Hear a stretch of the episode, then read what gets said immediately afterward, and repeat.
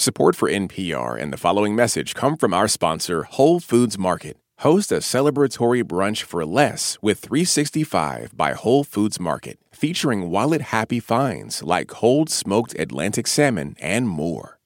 Hi, Life Kit listeners. We have a favor to ask. We want to make Life Kit even more useful and enjoyable for you. And to do that, we need your help. Please consider completing a short anonymous survey at npr.org slash podcast survey. It'll help us out so much and will give you a chance to tell us more about what you like or don't like about the show. Again, you can take the survey at npr.org slash podcast survey. And thanks.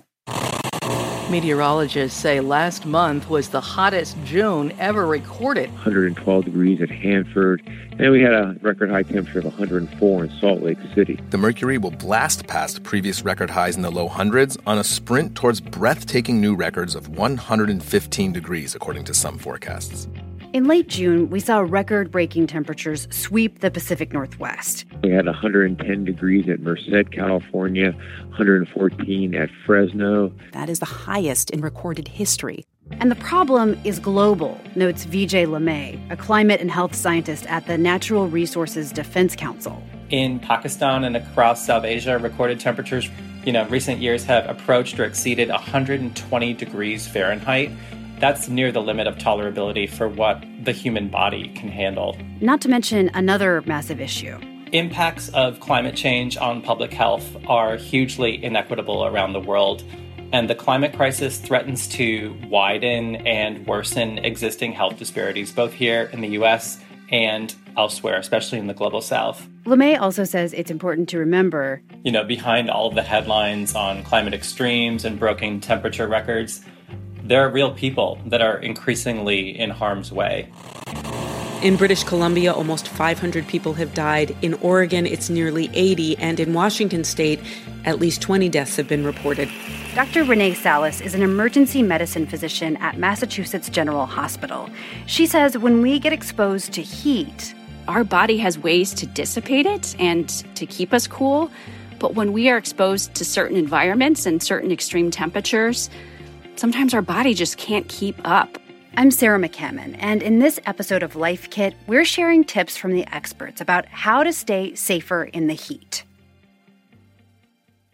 This message comes from NPR sponsor Progressive. What if comparing car insurance rates was as easy as putting on your favorite podcast? With Progressive, it is. Just visit their website to get a quote with all the coverages you want. You'll see Progressive's direct rate, and their tool will provide options from other companies so you can compare. Then just choose the rate and coverage you like. Quote today at progressive.com. Progressive Casualty Insurance Company and Affiliates. Comparison rates not available in all states or situations. Prices vary based on how you buy. Support for NPR and the following message come from our sponsor, Whole Foods Market. Host a celebratory brunch for less with 365 by Whole Foods Market, featuring wallet happy finds like cold smoked Atlantic salmon, mini quiches, organic everything bagels, and more. Plus, visit the floral department and jazz up your table with a beautiful bouquet of big, bright, sourced for good flowers. When the brunch has to be perfect and delicious, go to your local Whole Foods Market. We're approaching the hottest weeks of the summer, so let's dive right in. Our first takeaway keep your body as cool as possible, starting with the fundamentals like drinking enough water. Schramm says staying hydrated is very important so that our bodies can produce the sweat they need to keep cool. But it's a good idea to stay away from your favorite beer or cocktail, as disappointing as that might be. We recommend avoiding alcohol during extreme temperatures, people should be drinking water, sports drinks, or clear juices to help stay hydrated. That's Paul Schramm with the Climate Health Program at the Centers for Disease Control and Prevention. He also recommends wearing light colored clothes that don't absorb heat from the sun. Dr. Salas seconds that and adds this advice. The other thing is to try to have as much skin exposed to allow that evaporation of sweat to occur. And wearing loose fitting clothing well, just like you would at the beach. And if you have access to a shower, a bath, or a cool body of water, that can help lower your temperature. And our body can actually transfer that heat to things touching it, like water. Now, that's something we can do for ourselves, but we also want to try to create as cool of an environment as possible. Now, this next part may sound obvious, but when dealing with extreme heat, it's very important to find the coolest space possible to be in. If you need to be outside, that could mean a shady spot, and of course, nothing beats an indoor air conditioned room. But if you don't have access to air conditioning, Dr. Salas recommends going to the coolest place in your home, like a basement if you have one try to keep your house as cool as possible by covering windows to keep the sun out, not using your oven or things that will actually heat up the inside of your house, opening up the house when it's cool, like in the morning, and using fans to try to bring that cool air in. Even if you have air conditioning, these tips can also help you use less of it. Dr. Salas says fans can help the body get rid of heat by moving air around so our sweat evaporates faster. We also have to recognize that when it's really hot, fans are just moving around hot air and won't be enough. Paul Schramm with the CDC agrees electric fans won't help much once the temperature reaches the high 90s. And in any case, he says if you're unhoused or having trouble staying cool at home for any reason, don't hesitate to look for a cooling center nearby. That might be something like a community center, a public library, even some places of business, such as a coffee shop, a movie theater, or a mall, might operate as a cooling center. You can do that by looking at local information through your local media or your city or county's website. That leads us to our next takeaway stay informed. Dr. Salas says it's important to note, though, that sometimes heat alerts are issued too late. There's a study that found that often these heat alerts are going out at temperatures that are actually well above when people are already getting sick and being hospitalized. And so I think that that's really important for us to recognize that heat illness can happen at much lower temperatures than what we'd think. As climate change is making heat more intense and as heat waves are getting more frequent and lasting longer, we all have to become very educated about what to do and what the signs and symptoms are. So, in addition to staying informed, try to be proactive, which you're already doing by listening to this episode. Our third takeaway know when to seek medical help. There are two major heat related illnesses to keep in mind those are heat exhaustion and heat stroke. Heat exhaustion, if left untreated, can escalate to a heat stroke there's a condition that we call heat exhaustion that can come before. And I think of it like the body's warning sign that you're starting to get overheated and it can't keep up. So you need to do something about it. Symptoms of heat exhaustion can be very broad and different for everyone, but they can include things like sweating profusely as your body works overdrive to keep you cool. You can feel weak, dizzy, nauseous, even vomit. Uh, you can faint and look pale. Now, whenever you have any concern for this, you always need to immediately begin to cool yourself and seek medical care. But if you aren't able to change your environment and cool yourself, this can progress to what's called heat stroke. The CDC says heat stroke is a medical emergency and recommends calling 911 right away.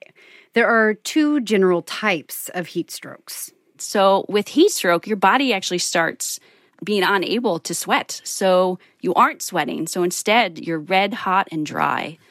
And a really bad sign is confusion or even passing out because it means your brain isn't able to work the way that it should. The second type tends to impact people whose bodies have limitations. The first can actually affect healthy, active people who are being active in heat. So you hear stories of student athletes collapsing on the sports field or outdoor workers. And this is just when those our body's mechanism just can't get rid of heat because we are just working it too hard and it can't keep up. Talk to your doctor about whether any medications you're taking could increase your risk of suffering from heat related illnesses. There are other factors that make some groups of people more susceptible to these illnesses than others. This can typically include people who are young, like children, or the elderly. But really, anyone who has limitations in their ability to get rid of heat is at risk. So, this can be people who have certain health problems or take certain medications that maybe make it harder. So, for example, drugs uh, for blood pressure, like diuretics or a medication called an ACE inhibitor, and other medications for mental health conditions, like those called the selective serotonin reuptake inhibitors, or we often call them SSRIs. Medications like that automatically make individuals more at risk for heat related illness. So I will always remember one of my patients. He was a young construction worker uh, who was working two jobs in record breaking Boston heat. And he presented with heat stroke, uh, which is again the, the life threatening, most severe form. And I think he just really highlights that for those who have to work outside or in hot indoor conditions, they are extremely vulnerable and they have to be protected. So it's really important to limit physical activity during the hottest part of the day. That brings us to our fourth and final takeaway. Know that some folks are disproportionately affected by extreme heat. Here in the United States, we know that marginalized groups, including low income communities, communities of color, the socially isolated, and people with pre existing health problems, are shouldering a hugely disproportionate burden of harm tied to fossil fuel, air pollution, and climate change. That's Vijay Limaye again, the climate and health scientist we heard from earlier. Some of these groups are often more susceptible to climate risk because of long standing health and environmental inequities. Basically, poor health status shaped by social determinants like income, education, lack of access to healthy foods or places to engage in physical activity, systemic racism, and lack of affordable health insurance coverage. Dr. Salas notes some people are more exposed to heat depending on where they live. And this can include people, for example, who live in previously redlined areas. Now, redlining is a outlawed uh, racist practice for housing.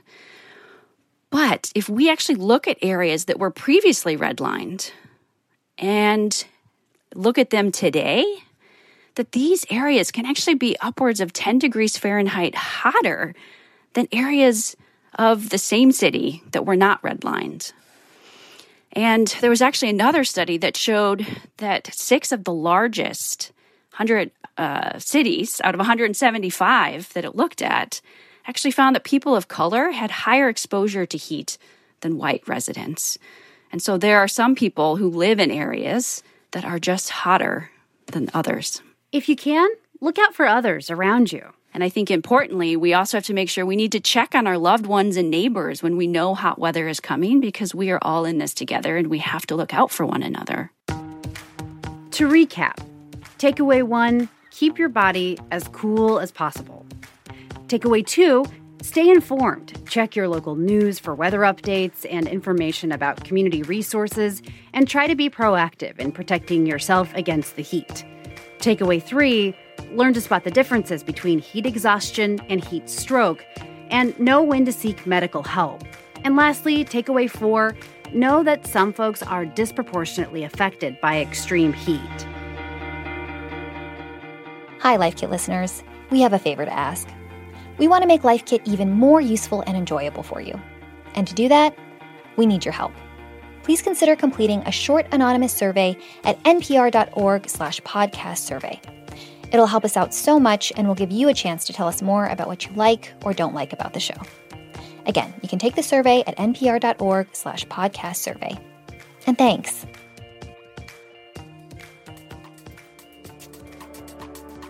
A shortened version of this originally aired on Weekend All Things Considered. For more Life Kit, check out our other episodes. We have one on how to prepare for hurricanes and another on how to get ready for a wildfire. You can find those at npr.org slash lifekit. And if you love Life Kit and want more, subscribe to our newsletter at npr.org slash lifekit newsletter. If you've got a good tip, leave us a voicemail at 202 216 9823 or email us a voice memo at lifekit at npr.org. This episode was produced by Audrey Nguyen and Dustin DeSoto. Meghan Keane is the managing producer. Beth Donovan is the senior editor. This episode was edited by William Troop. Robert Baldwin III and Rebecca Ramirez contributed to this report. Our digital editors are Beck Harlan and Wynne Davis. Our intern is David West Jr. I'm Sarah McCammon. Thanks for listening. There is no denying that there is a lot going on in the economy right now. So far in 2021, about 3,600 retail stores have closed. You know, China has banned Bitcoin many times before, but this time it's looking pretty serious. Understanding this stuff, it is kind of our thing here at The Indicator. It's how we like to spend our free time.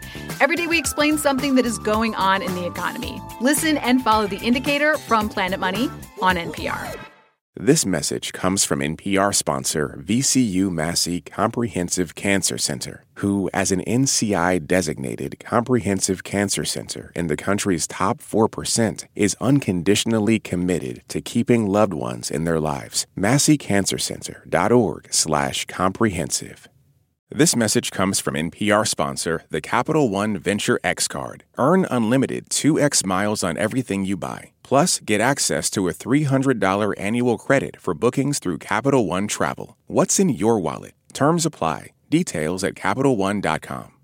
Last year, over 20,000 people joined the Body Electric study to change their sedentary, screen filled lives. And guess what?